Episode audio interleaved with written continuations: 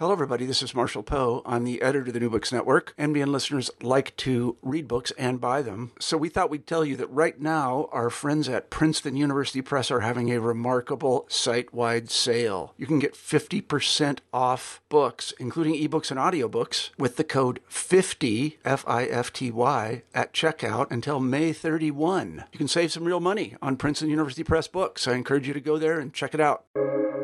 Welcome to the New Books Network. Hello, thanks for joining us for this episode of New Books in Philosophy, which is part of the New Books Network. I'm Robert Talisse. I'm professor of philosophy at Vanderbilt University. I co host the program with Carrie Figdor, Malcolm Keating, and Sarah Tyson. My guest today is Alessandra Tanesini. Alessandra is professor of philosophy at Cardiff University. She specializes in epistemology, ethics, and the philosophy of language, and the intersections of these fields. Her new book has just been published with Oxford University Press. It's titled The Mismeasure of the Self A Study in Vice Epistemology. Now, a lot of epistemology focuses on the analysis of central epistemological concepts, things like knowledge and justification, evidence, truth, and belief. But having knowledge is also a matter of acquiring knowledge. And this means that epistemology should also address questions about our conduct in acquiring knowledge. How should we go about finding things out? What does it mean to be a good inquirer? Questions like that.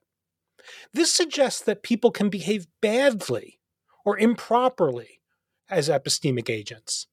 So it falls also to epistemologists to examine bad epistemic conduct as well. Now, in her new book, The Mismeasure of the Self, Alessandra begins from the observation that good epistemic conduct involves proper appraisal of one's epistemic condition, including one's own cognitive strengths and weaknesses. Her book is focused on the ways in which epistemic self assessment can go wrong. Along the way, she provides a general theory of epistemic virtue and vice. Now, as usual, there's a lot to talk about here. But before we get into all the details, why don't we begin, as we usually do, with our guest, the author. Hi, Alessandra. Hi, Bob. How, How are, you? you? doing today? Oh, I'm doing great. How are you? fabulous, fabulous, fabulous. Um, so we usually begin these interviews uh, with a, uh, you know a little bit about the author. Can you tell us a bit about yourself? Yeah, sure. Uh, I teach philosophy at Cardiff University. I I'm Italian and uh, the Italian accent, but being here Cardiff for a long, long time. And my my interest really is in epistemology, as you said, but I would like also to add in feminist philosophy. And in fact, part of the genesis of this book, as I hope we will discuss, is my interest in issues of oppression and discrimination. And so I think a part of this book as an investigation into the psychology uh, of oppression, as I hope uh, we will have time to investigate. Um, apart from philosophy, uh, I'm really interested in sailing. Uh, and so I always think that my best thoughts are if I have any best thoughts, they always come to me uh, whilst I'm away from everything and I am over the water, hearing the wind in the sails. So, so that's what I like to do apart from doing philosophy. Can I ask you about the sailing? So, um, uh, did you grow up uh, uh, uh, uh doing sailing, or is that something that uh, a, a, a an activity you got interested in later in life? I grew up dreaming of sailing, but none of my family were into it, so I, I didn't. And then when I moved to the UK, where I suppose sailing is something that is very popular or at least is very popular along the coastlines. Then I uh, and I got friends who sail, so I I really got into it that way, um, and I. I, it's something I, I really like doing. And uh, I mean, uh, this is sort of incidental, but you know, there are a lot of philosophers who do sail, uh, and a lot of philosophers who sail together. Um, I, you know, that's that's news to me. I, yeah. so Michael Lynch and I go sailing together, for instance. Oh, I knew about Michael, yeah, but yeah, I, I, yeah. I, I, hadn't realized uh, uh, that that that there were more of you. and Michael Lynch said, but I only have it on from him, that Ford and Dan Dennett used to sail together.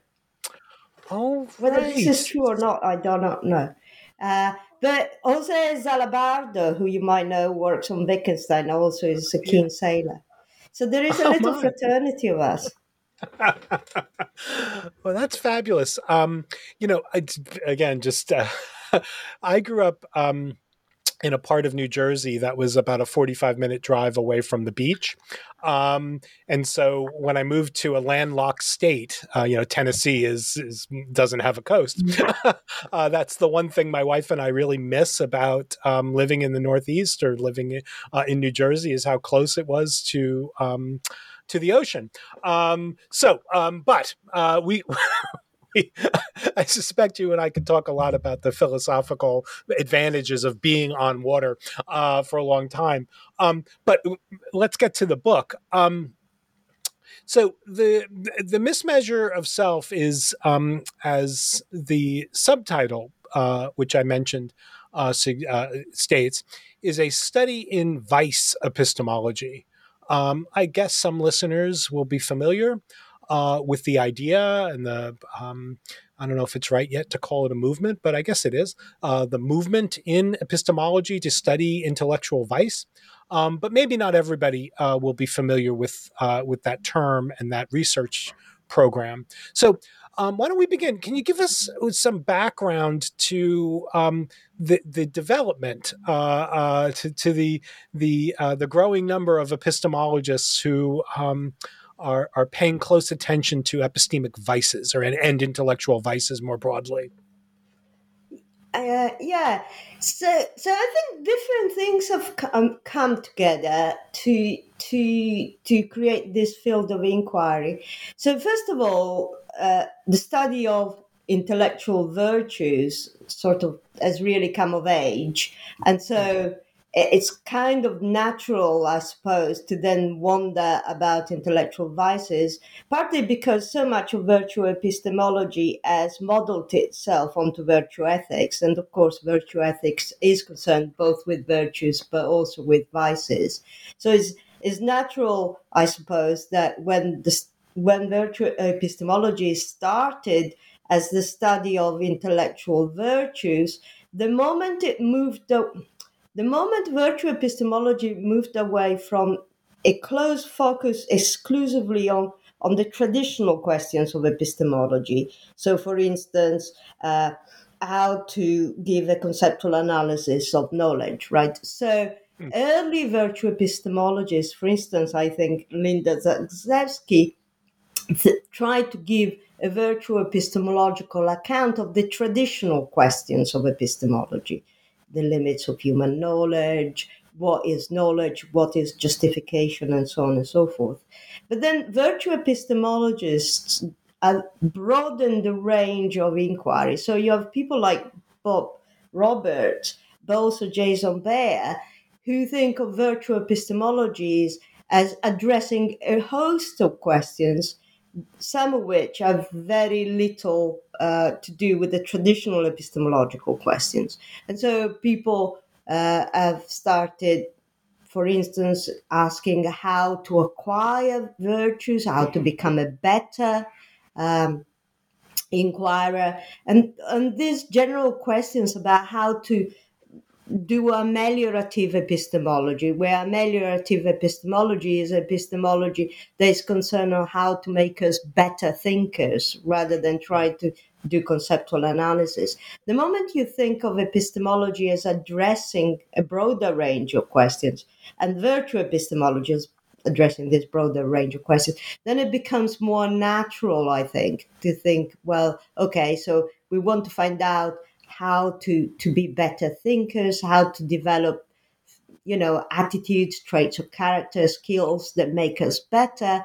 You know, then you might wonder, but what is holding us back? What are the bad features? And then the question of vice epistemology becomes uh, a, a, sort of obvious extension. Another thing that I think has come together to make interest in vices uh, sort of popular is that um, um, this might be me, but I think there has been in epistemology a turn away, well, not away, but a turn toward investigating when things go badly. Mm.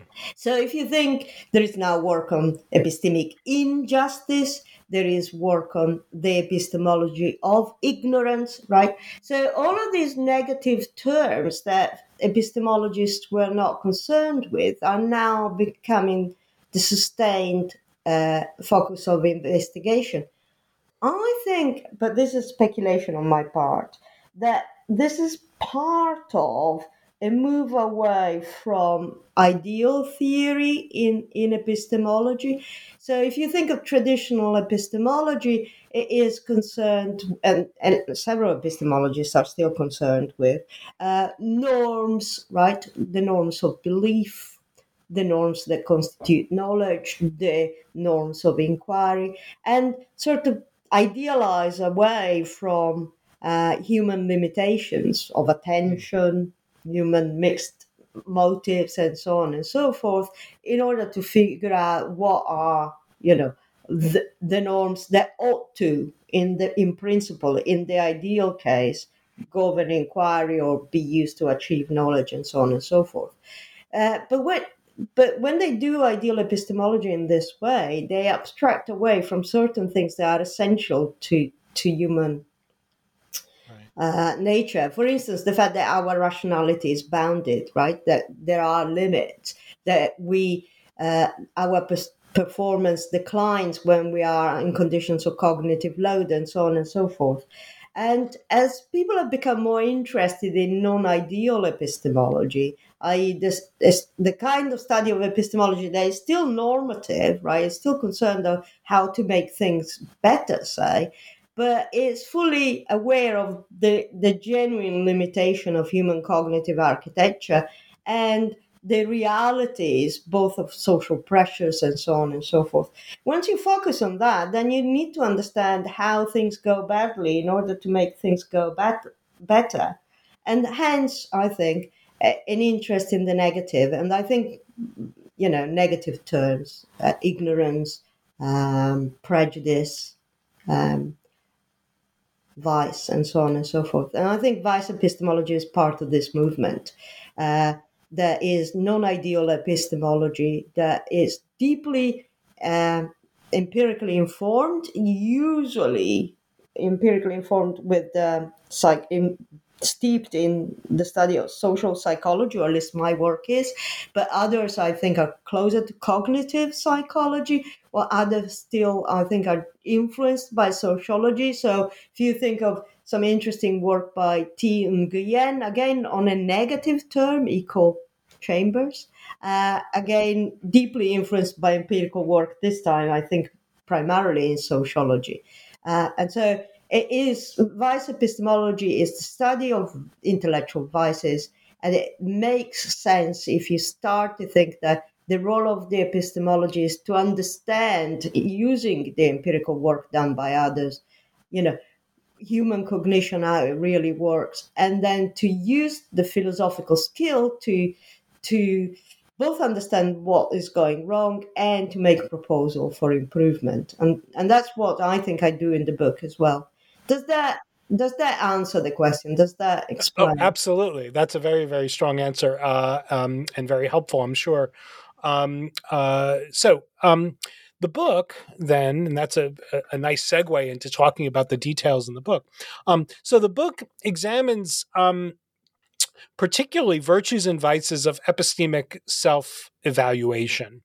Um, but the first part of the book um, is devoted to spelling out um, your more general um, approach or your more general conception of epistemic virtues and vices, um, where you give an account, as you were just saying, um, of the way in which your approach to virtue and vice epistemology um, is rooted in some uh, some psychological and social psychological uh, uh, underpinnings. So, um, can you um, spell out the, the, the the broad conception of the intellectual virtues and vices and how they work and how they're connected to um, psychological uh, uh, work? Sure. So uh, let me start with two observations. The first observation is that virtue and vice epistemologists, like virtue and vice ethicists, generally presume that what they are talking about are contra- constructs that are real, so that there is empirical reality to virtues and vices. I mean, there are there are exceptions. Julia Driver, for instance, does not think uses virtue theoretical talk, but is not committed to the real existence of virtues and vices. So, the, so if you think that virtues and vices are real, real features of human psychology, it seems uh, quite uh, natural to try to to investigate them in a way that, if it's not informed by empirical psychology, at least is not contra- does not contradict empirical findings, right? Because you're aiming to talk of something that has empirical reality. Uh, typically, uh, virtue and vice epist- virtue epistemologists primarily uh, focused on character traits, and then I've looked at the psychology of personality uh, and personality traits uh, in order to inform their understanding of virtues as character traits. Vices, though, are different because vices are more heterogeneous, arguably, than virtues are. Uh, you know, that saying, all good, uh, happy families are happy in the same way, but each unhappy family is unhappy in his own particular way. There's always many more ways for things going badly than there are going well. Right. So, Aristotle has got that quote says, you know, many are the way, you know, many yeah. are the ways of bad men, but good men have but one way, he says yeah. in the first book of the Ethics. Yeah. So, so vices are heterogeneous in this way, right? Uh, uh, and so when people started looking at vice epistemology, I think the first book that came out on the, you know, sort of um, monograph dedicated wholly to the topic, I think is Quassim Cassam's book that came out only last year. And he begins right. also with the observation that vices are really heterogeneous, right? Uh, mm-hmm. But uh, so, you know, they are, they are indeed character traits, some of them, things like close mindedness, arguably. Uh, but uh, there are also, I think, sensibilities or better, lack of sensibility, you know, being especially inattentive to uh, to uh, certain epistemic features of a situation, you know, having blind spots, you know, mm-hmm. for instance, um, could be a vice, and it seems to be sort of a lack of a perceptual skill, something like that. Um, right attitudes, arguably, you know, being prejudiced uh, is an intellectual vice, but it doesn't seem to fit the character trait mold. Uh, styles of thinking, you know, uh, being particularly fixed in one ways of thinking, uh, or always playing devil's advocate even when it's inappropriate, right? Um, so all of the, these features of vices show them to be motley and not clearly just character traits. And so Quassim Cassam just says they are heterogeneous and that's just the way it is. Uh, I tried to find uh, a psychological framework that can acknowledge the heterogeneity of vices, but at the same time uh, find a way of making the picture less messy by saying that they all are built of the same components. And for me, those components are attitudes. And so one of the the features, I suppose, of the first third of the book is to provide a a framework uh, that I get from social psychology that tries, if you want, uh, to describe what is the nature of virtues and vices, or a list of the virtues and vices of self assessment. And I claim that they are cluster attitudes. Now, uh, saying that they are cluster of attitudes can generate a lot of misunderstanding because the moment you say attitude to, to a philosopher, they will presume that you're talking about propositional attitudes, things like uh, desires or beliefs. Uh, right. But when psychologists talk about attitudes, they actually have in mind something that is rather different. Although sometimes uh, psychologists think that that's what beliefs are. But, right. uh, but, but attitudes are not uh, propositional states. Attitudes are summary evaluation of an object, where object is meant in the formal sense. Uh, and that object is the object of the attitude. So, so something like really liking chocolate is an attitude toward chocolate is is a summary of evaluation of chocolate as something positive that's an is an attitude uh, and so as you see they are very different from beliefs and desires. Um, uh, um, at, attitudes are as i say summary evaluations. So you can think and psychologists think of them as cognitive shortcuts. So the idea here is that at some point in life, uh, you evaluate an object and you evaluate it along several dimensions. For instance, is it dangerous? You know, is it pleasurable? Is it uh, attractive in whatever way? Uh, and then you come up with an answer. Um, and it would make a lot of sense from an evolutionary point of view, if you didn't have to work out every time you met an object how you feel about it. So, you know, uh, we don't need every time we meet a ven- venomous snake or a snake that might be venomous, maybe isn't, to sort of, you know, say, oh, how do I feel about snakes, right? Uh, it is useful to have attitudes that are if you want, the summary of past evaluations, they are com- they are immediately triggered by the presentation of the object. So this is what attitudes are: are summaries of past evaluations. Uh, they, of course, they can be revised. You know, in the light of novel experiences, you might revisit your past evaluation and therefore change your mind, i.e., form a different attitude.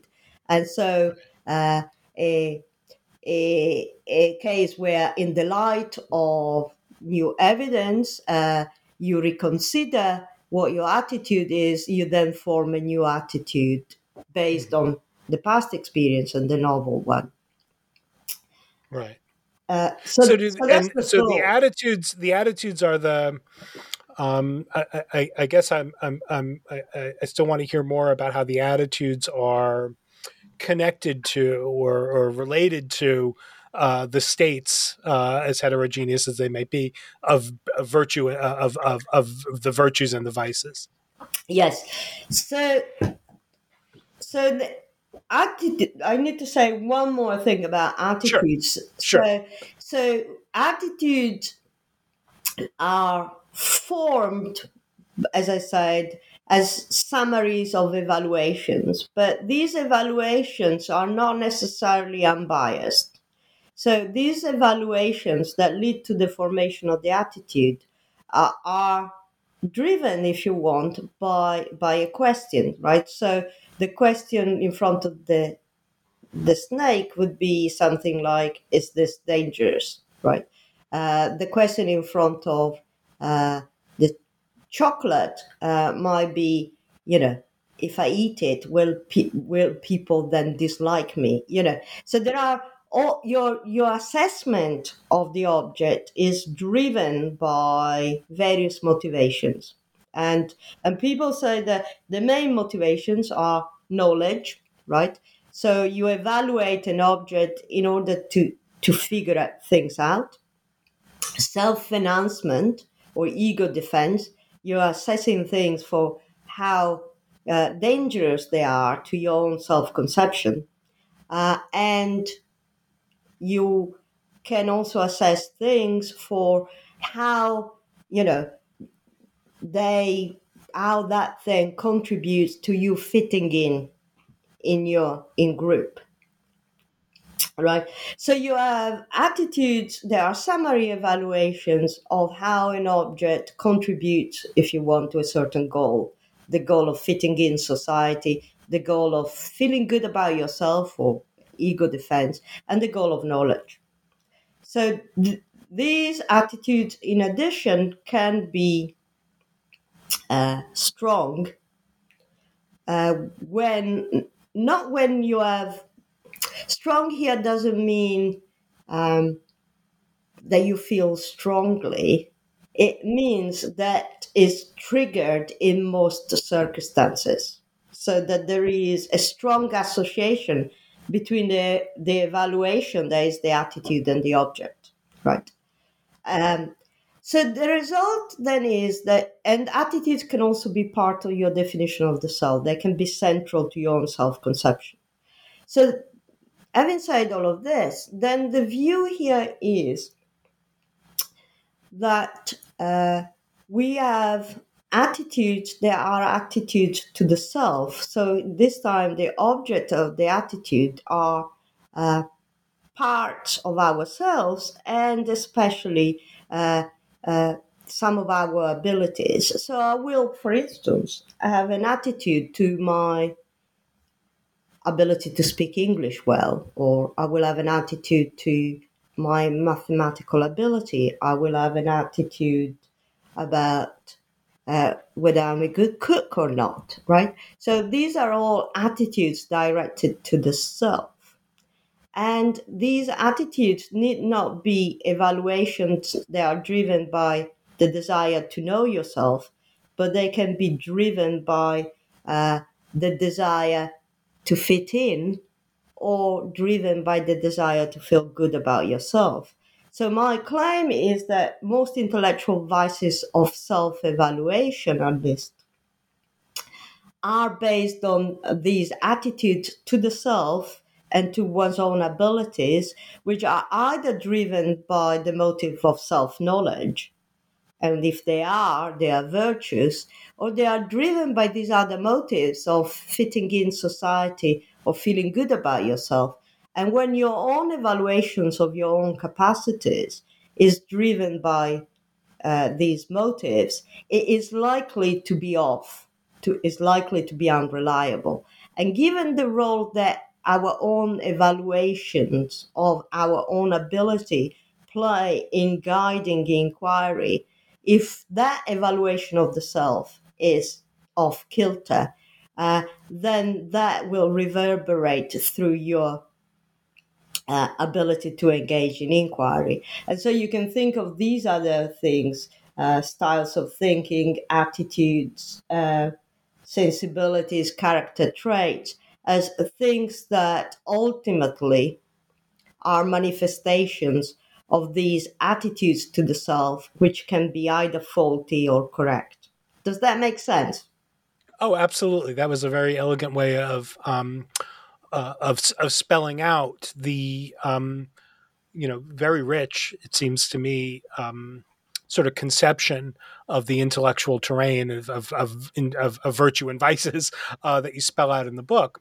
Um, so good. Having said that, uh, and, and, put that that part of the uh, of the picture in place. Um, so your account of sort of virtuous um, self evaluation. Um, it sort of has the the the, virtue of, of intellectual humility uh, at its center.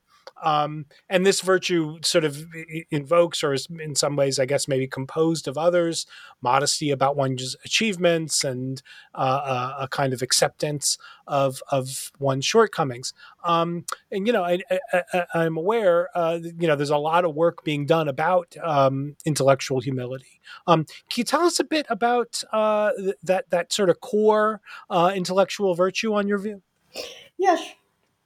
Sure. Uh, so I think you're right. I think intellectual humility actually has two components that can can be distinct. And I actually believe that there are people who exemplify one but not the other.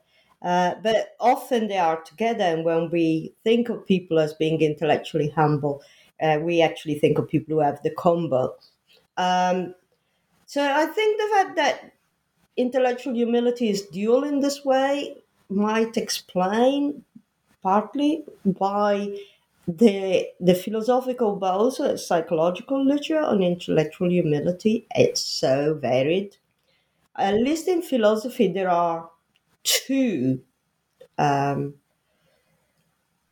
guiding thoughts that have created a really bifurcated literature on intellectual humility. The first thought was uh, based on Julia Driver's idea that humility is a virtue of ignorance.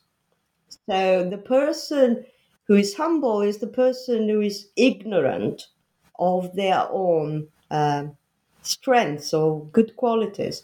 I mean, Driver talks in terms of modesty uh, rather than humility, and I think she's right that this, you know, I mean, I disagree with this characterization of modesty, but I think she's right that this is about the modesty dimension of humility. But other people have taken her to be talking about humility in general. So that's the first thought, right? That humility is something about doing yourself down in some way, right? Or being uh, underplaying something. Um, people then have developed this thought in terms of humility being low in self focus, uh, but sort of not seeing oneself as the center of the universe. And others, uh, famously Whitcomb, Baehr, and uh, Heather Battaly and Howard Snyder, have sort of thought that uh, it's not about uh, underestimating one's own strengths, but acknowledging one's limitations. So you have this cluster of views about humility that link it to sort of acknowledgement of limitation, uh, to ignorance about strengths, and so on and so forth. And then you have a wholly other tradition, I think, in the work on humility and uh, people have written in that way, for instance, Ian Church, that think that to be humble is to to know your own strengths, strengths and weaknesses. Right, the person who is humble uh, is the person who ha- knows themselves, knows you know how good they are, and and so on and so forth. Uh, and and I think people tend to that belongs to this second tradition, focus on knowledge. Uh, Nancy Snow also in a, one of the earliest, I think, uh, papers on that tradition talks about uh, humility as knowing your own, you know, your own limits, but also knowing your own strengths. Uh, so people who focus on that focus on, if you want, the intellectually virtuous part of humility, right? Which is to know yourself, right? Uh, was the others that sort of tend to talk about the low self focus and so on and so forth. Uh, focus perhaps on aspects of humility that are harder to square uh, with the idea of an intellectual virtue. Why would we be intellectually virtuous to actually be in error about, you know, your strengths and weaknesses? right? So I think that the reason why we have these two traditions about what intellectual humility is is because they actually tap on different aspects of what is that in reality a composite. So in my view, uh, what humility is is both about strengths and limitations, and it is about self knowledge. But what it doesn't require is that one gets it right what it requires is that one is motivated to get it right. Uh, so, so I think in especially in um, what people call epistemically polluted environments, I environment that mislead, environment full of misinformation and disinformation, or if you want, early feedback of the wrong sort. Uh, people can be motivated to know themselves, uh, but end up with a with uh, a, a, false assessment, right? Uh, due to the fact that they are being presented with a lot of misleading information. I don't want to say that these people are not humble because in reality they don't have they don't really know their strengths and weaknesses they are under misapprehension right i want to say that if their motive is a motive of self-knowledge rather than a motive of self-enhancement or just fitting in in society uh, that counts for humility so somebody could overestimate how good they are but still still be humble and somebody could underestimate how good they are and still be humble. And I think you can come up with examples. Uh, you know, in the book, I, I talk about the person who, you know, is overestimates the importance of uh, her contribution to biology, right? And does so uh, because it's a genuine error, right? Uh, this person should not be, I think, thought of as hubristic or arrogant, right? Simply because they overestimate their abilities, right? Uh, they're only rightly seen as uh, arrogant and not humble if you know they behave in other ways. I don't know, they boast or they bully other people and so on and so forth. And so I then think of humility as an assessment of one's own abilities, which is not necessarily accurate, but is driven by an accuracy motive. And is the, the fact that it has an epistemically good motivation that makes it an example of intellectual humility. Right, right. Good. Um, that's very helpful. Um, but, you know, let's turn to the vices, which for some reason are always more fun. Um, so uh, one is again central vice um, uh, is what you call sort of among the vices of superiority. Um, particularly, uh, I was keen to have you talk a little bit about superbia. Yeah, so let me let me say something about superbia first, if you want, and then I'll sure. I'll generalize to the vices of superiority. So superbia is is a Latin term. Um, I am denied a lot as to whether to keep the Latin terminology because it does come come across as really highfalutin, and it's something I really dislike. Um, but I have not been able to find a, a good equivalent uh, in English, right. and so at the end, I just decided to stick with the Latin term. So for the medieval, superbia was a vice. If you look at tra- translations in English now, uh, they say that is the vice of pride. But because pride, in my view, now in English, uh, is sometimes thought as a virtue and sometimes as a vice, uh, translating superbia as pride would just, I think, mislead. Sure.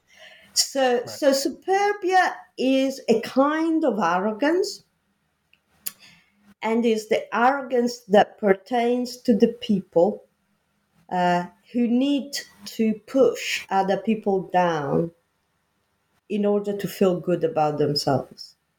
Hmm. So the idea here would be the person that the only way they can value their intellectual contribution, say, is by thinking of themselves as better than other people. And so it would be characteristics, for instance, of people who feel all the need to to to put other people in their place, uh, right. uh, that feel all the, the time uh, a need to establish pecking orders. So I think philosophy is, you know, philosophical talks are, are full of wonderful examples. I mean, I, I actually do not know what department this was, but I've heard it so many times. I don't know whether it's an urban myth or it's true, but that there was allegedly a department where um, every time they invited a speaker to give a talk at the end, I don't know who did this, but somebody in the department would sort of come to an assessment of who won, whether the department or the speaker, right? and then would chuck it up and just say, you know, this year we won 10 times, five speakers left crying, you know, things like that. and I mean, that might be an excess, but the, one of the points there is, you know, a, a, a real concern, not for figuring out the truth or anything, a real concern with establishing a pecking order of smartness or a pecking order of intelligence or a pecking order of argumentative prowess and coming on top, right? So that that is superbia. This need, you know, to uh, this this need to be better than other people, which is driven by this deep need to to feel good about oneself and and and the conception of what it is to feel good about oneself that requires that one is better than other people. So so that's superb. And and that is the characterization that of superbia that for instance dante alighieri offers in in his divine comedy. So he sort of this says of superbia that it is the vice of the people who uh, whose self-esteem is wholly dependent on um, pushing other people down, seeing other people fail. So that's superbia. So let me say why it is a vice of superiority, uh, and then say a little bit about the other vices of superiority. So I say I call the I get the term, by the way, vices of superiority from Jose Medina's book, The Epistemology of Resistance. My uh, former colleague. uh, uh, I know. Uh, and also from Macalester Bell book uh, in ethics on the ethics of contempt, bad feelings. It's a great book. Yeah, yeah, it yeah, is a fantastic book. Right. it's called Hard Feeling. Hard, hard feelings. feelings. Yes. Yeah, yeah, yeah, yeah. That's a good book. So, so I think the way I use that term is related to the way they use it. So mm-hmm. I think of advice of superiority as being sort of having to do with superiority is in three ways. First is the vice of people who feel superior in some sense to other people. They don't necessarily believe that they are superior because, in my view, some of these vices are rooted in deep insecurities. So, depending on what your conception of belief is, uh, these people might not be actually believing that they are superior. Uh, right. But they they feel superior in some way. But this feeling of superiority perhaps is very fragile and easy to undermine, and and if so, therefore does not count as you know being a, a genuinely held belief. So uh, they are linked to feelings of superiority. They are linked to behaviors that, as I just illustrated with superbia, that behaviors they are designed to create pecking orders. And pecking orders where the person who has this bias emerges at the top of the pecking order or near the top of the pecking order. And lo third, and behold.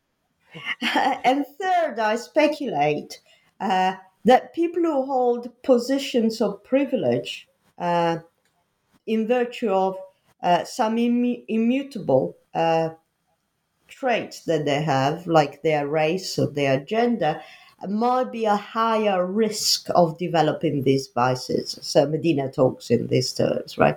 Uh, mm-hmm. People who, who occupy a position of privilege lack what Medina calls the kind of uh, friction, you know, epistemic friction that takes them down a peg in some ways.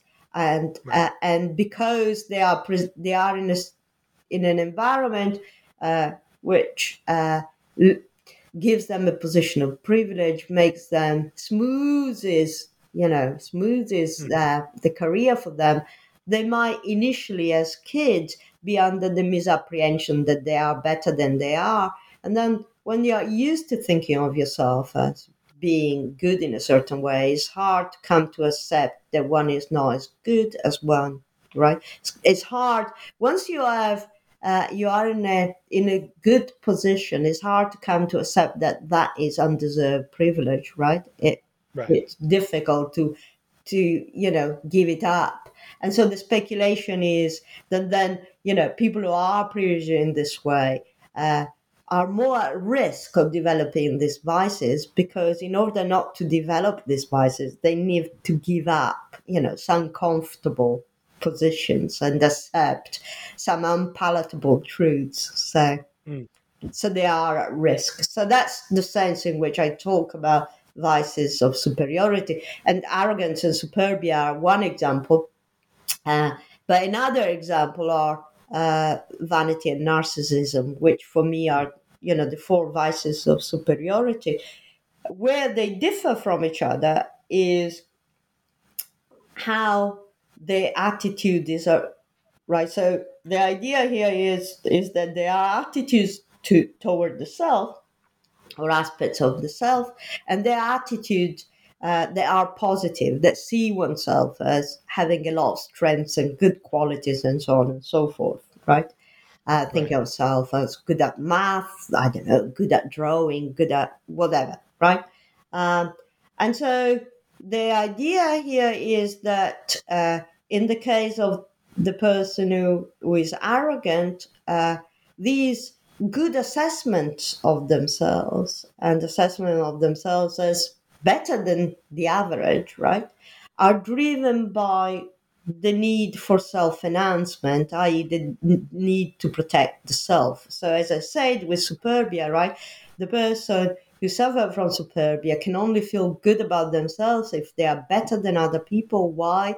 Well, because their good opinion of themselves or their attitudes to themselves of holding themselves high or as in a positive light uh, are driven right uh, they are not accurate they are not assessment driven by the need to be accurate as they would be in the humble person but they are mm-hmm. driven by the need to feel good about oneself in the arrogant person.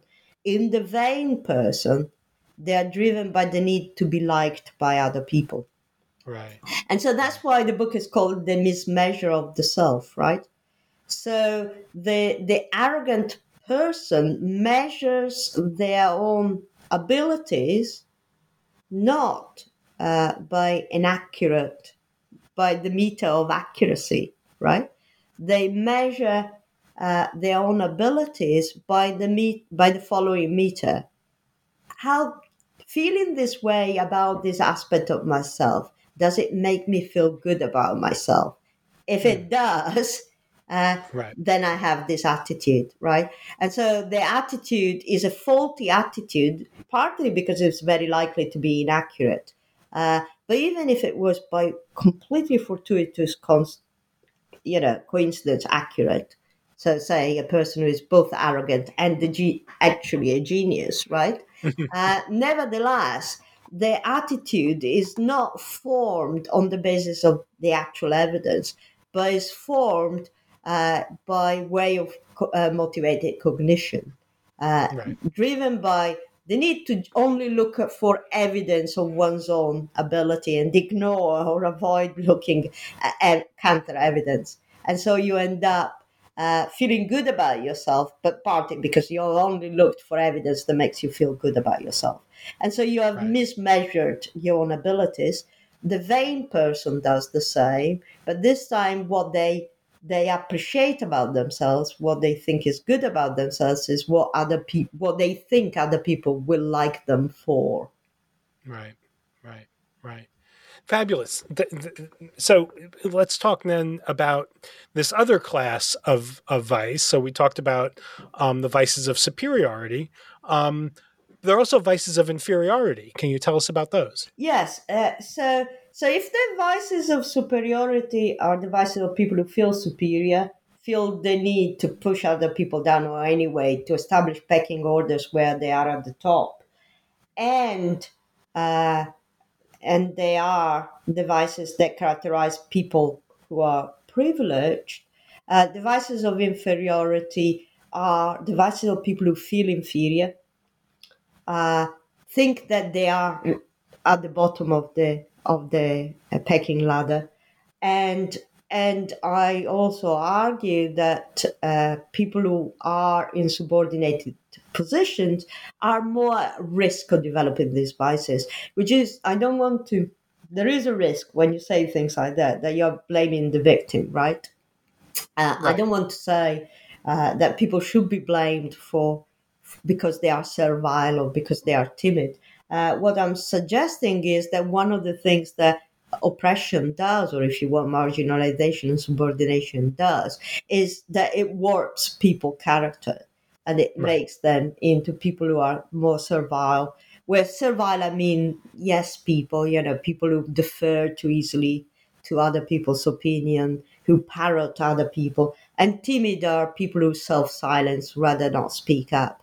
So I think that there is a lot of psychological evidence that tends to say that to, to some extent uh, uh, there are people who develop these features. It's interesting that uh, it's not always as gendered as people think it is, but uh, nevertheless, there are certain associations with gender. And so I'm interested in how uh, people develop these biases. And one of the cre- features of people who are servile and timid, for instance, is that they attribute, they have a, what's known in psychology, a depressive attributional style. So they oh. see any any success they have as a matter of luck or right. how easy a task is, and any failure as evidence of their inferiority. And so I'm hmm. interested in you know in how these vices develop. And again, I think that these are uh, vices that again are about bizarrely how to fit in in society and uh, how to uh, uh protect the ego. So if arrogance is the fight response to alleged attack. Uh, timidity is the flight response I see. to alleged attack. Uh, and if vanity is the sort of a grand, grand, grandiosity aspect of needing to, to be admired, servility is the deferent aspect of equally needing to be admired. So they both have, you know, they, these two motivations to be liked and to defend the ego drive all of these biases. But depending on the social circumstances you find yourself in, you will adopt a flight or fight strategy and you will adopt a grandiosity versus lucky strategy. I see. I see. Well, so, Alessandra, you know, you're very generous with your time. Really appreciate uh, talking about the book. Um, I wanted to make sure, though, that um, we get the chance to talk about um, the the the end of the book, um, and particularly two notes. So, I'm, I'm going to sort of build two questions, um, uh, uh, put two questions into one question um, for uh, the end of our interview. so, the third part of the book talks about how epistemic vices are harmful and potentially the source of moral wrongs. Uh, and then the final chapter of the book talks about um, ways in which epistemic virtue or intellectual virtue might be cultivated, or alternatively, uh, the ways in which uh, um, intellectual vices could be dismantled. So I wanted to ask you both of those questions. You know, so can you tell us a little bit about the harms and wrongs, and also about the the cultivation aspect uh, uh of the uh, vice epistemology program? Yes. So about the harms and wrong, basically, as I've hinted so far, one of the characteristics of the vices is that, as I understand them, is that people who suffer from them basically engage in motivated cognition. Their their assessment of reality is driven by these two needs, either to defend the ego or to be liked by other people. And because they are driven by these needs, their, their assessment of many features of reality uh, uh, suffer from what is known as motivated cognition, right? Which is basically a way of biasing because you uh, you only well two things. One is you only look at reality to ask this sort of uh, goal oriented question, right? Uh, is this good to enhance the self? And you don't ask other questions. But also, if you're, for instance, driven by the need to defend the self, uh, you're the level of evidence that you require to say yes this is a threat is very low right it makes sense that a mechanism there is a mechanism of self-defense has got many false positives right and so and so you you will have as a consequence of this, uh, that these individuals who have these biases engage extensively in motivated cognition and, and therefore uh, are the source of many epistemic harms to, to themselves and to others because they will end up with uh, false beliefs. They will end up with um, thinking of themselves as being more informed than they are, so spreading misinformation and so on and so forth.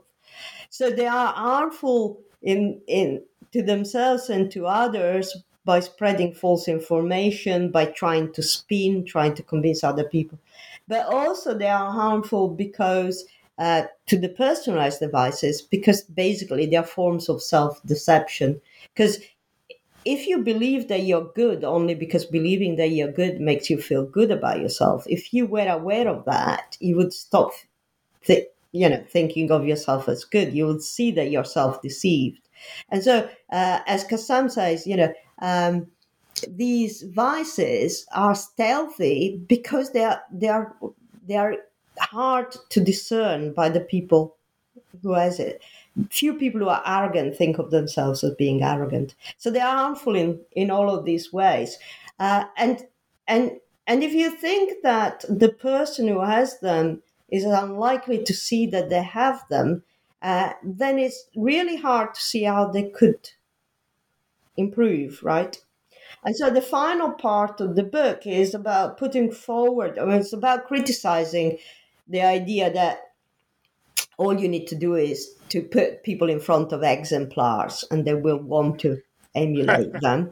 Uh, again, right? So the people who are arrogant, you know, want to put other people down. They envy you know their achievements and so they are hmm. unlikely to want to emulate so instead i well i propose is something that perhaps is counterintuitive but the view is uh, to sort of make people who suffer from these vices of superiority feel less self-invested and hmm. and make them reflect on what really is valuable to them and the idea is that if they uh, reflect on values, uh, they probably acquire a sense that their self is broader than they think it is, and so are less likely to perceive attacks as personal attacks. And so the idea is that a reflection on values uh, should, at least temporarily, um, ameliorate the situation. Or at least that is one of the things I, I promote, among others. Right, and um, you also are just last thing. You're also suspicious of a um, uh, of the proposal that sort of attributing uh, virtuous states to people is a cause is is a causally efficacious. I mean, even you know, causally efficacious way under certain circumstances to encourage their manifestation of the virtues, even when they lack them. Right. Well, so no, actually, it's uh, tricky. I, I, do, I do agree that uh, virtues is, as Alfano calls it, factitious. So the right. idea is by calling people virtuous, if if that's plausible to them, they become more virtuous, and uh, by calling people vicious, again, if that's plausible to them, they'll become more vicious, which is one of the reasons why uh, although I think people are blameworthy for their vices, I think others should not blame them. I, I think it's, it's going likely to backfire and counterintuitive and counterproductive. Uh, I don't uh, I don't oppose uh, the idea that calling people uh, virtuous might make them more virtuous if they think that that's uh, possible, plausible as you know, as a feature of them. I just think that by itself will not particularly help uh, the person who is arrogant because they already think they are fantastic. If you tell them they are fantastic, they are just likely to think even more than they are, you know, that they are fantastic. But it's unclear that they're going to change their behavior was value affirmation techniques uh, if you are making them reflecting on values they are not selfish values, and these people are likely to think that they have values that are, you know, transcendent values, values that are of cooperation and so on and so forth. If you make them reflect on these values, uh, that process of reflecting on these values makes them less defensive, or at least that's the thought.